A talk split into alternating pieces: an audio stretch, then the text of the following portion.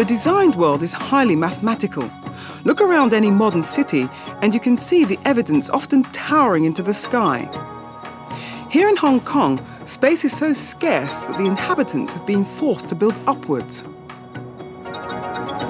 Hong Kong, some of the world's tallest buildings are put up using one of the world's oldest scaffolding techniques. But how does bamboo scaffolding do its job without falling down? If ever there was a case for modelling, this is it. Constructing bamboo scaffolding is a skill which has to be taught.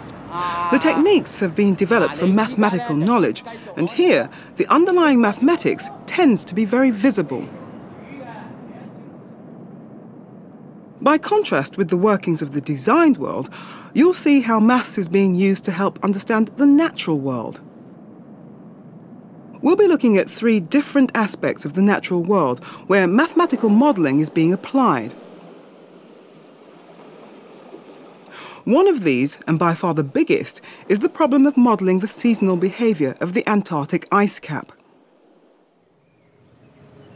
A university lecturer whose work takes him to the South Pole is Colin Fox. I met up with him at the University of Auckland. Here, students are taught a range of mathematical skills, including the art of mathematical modelling. When we teach mathematical modelling to the undergraduates, there's no set of rules that we can tell them as such. And in fact, one of the points that we try and emphasise is that there is no strict set of rules about mathematical modelling. It's about using judgment and it's about uh, making assumptions that are reasonable.